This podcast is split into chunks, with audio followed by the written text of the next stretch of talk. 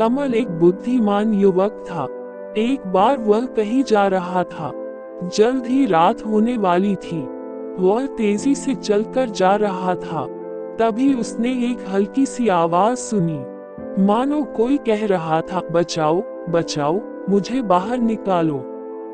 कमल ने इधर उधर देखा तो उसे कोई दिखाई नहीं दिया।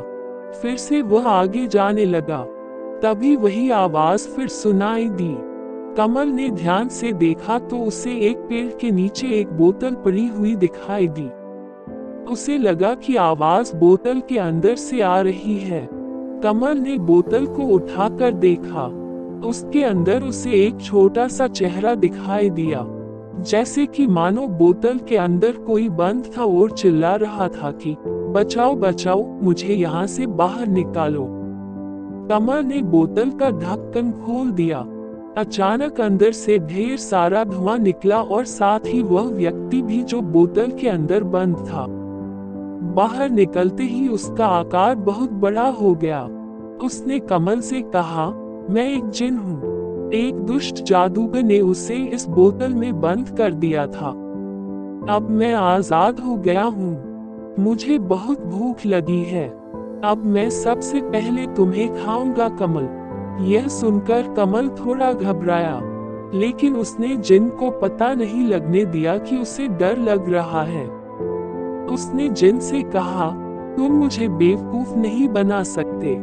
जरा अपना आकार तो देखो, और यह बोतल देखो, तुम इतने बड़े होकर इस बोतल के अंदर भला कैसे आ सकते हो? तुम झूठ बोल रहे हो। यह सुनकर जिन को गुस्सा आ गया और वह बोला जिन कभी झूठ नहीं बोलते। तुम्हें मेरी बात पर विश्वास नहीं है ना। ठीक है, मैं तुम्हें दिखाता हूँ कि मैं कैसे इस बोतल के अंदर जा सकता हूँ। ऐसा कहकर उस जिन ने अपना आकार छोटा किया और धुआँ बनकर बोतल के अंदर फिर चला गया। कमल तो यही चाहता था कि जिन वापस बोतल में चला जाए। कमल ने झट से बोतल का ढक्कन वापस लगा दिया। फिर कमल उस जिन से बोला, मैं जान गया हूँ कि जिन झूठ नहीं बोलते, लेकिन थोड़े बेवकूफ़ ज़रूर होते हैं। अब तुम हमेशा के लिए यही रहो, इसी बोतल के अंदर। और अब तुम और किसी को नुकसान नहीं पहुँचा पाओगे। कमल ने वह बोतल एक बड़े पत्थर से बांधी और समुद्र में फेंक दी।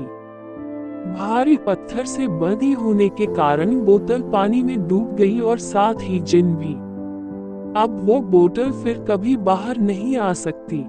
एक बात तो तुम समझ गए होगी कि मुसीबत के समय घबराने से कुछ हल नहीं होता। इसलिए अपनी बुद्धि का उपयोग करना चाहिए, जैसे कमल ने किया।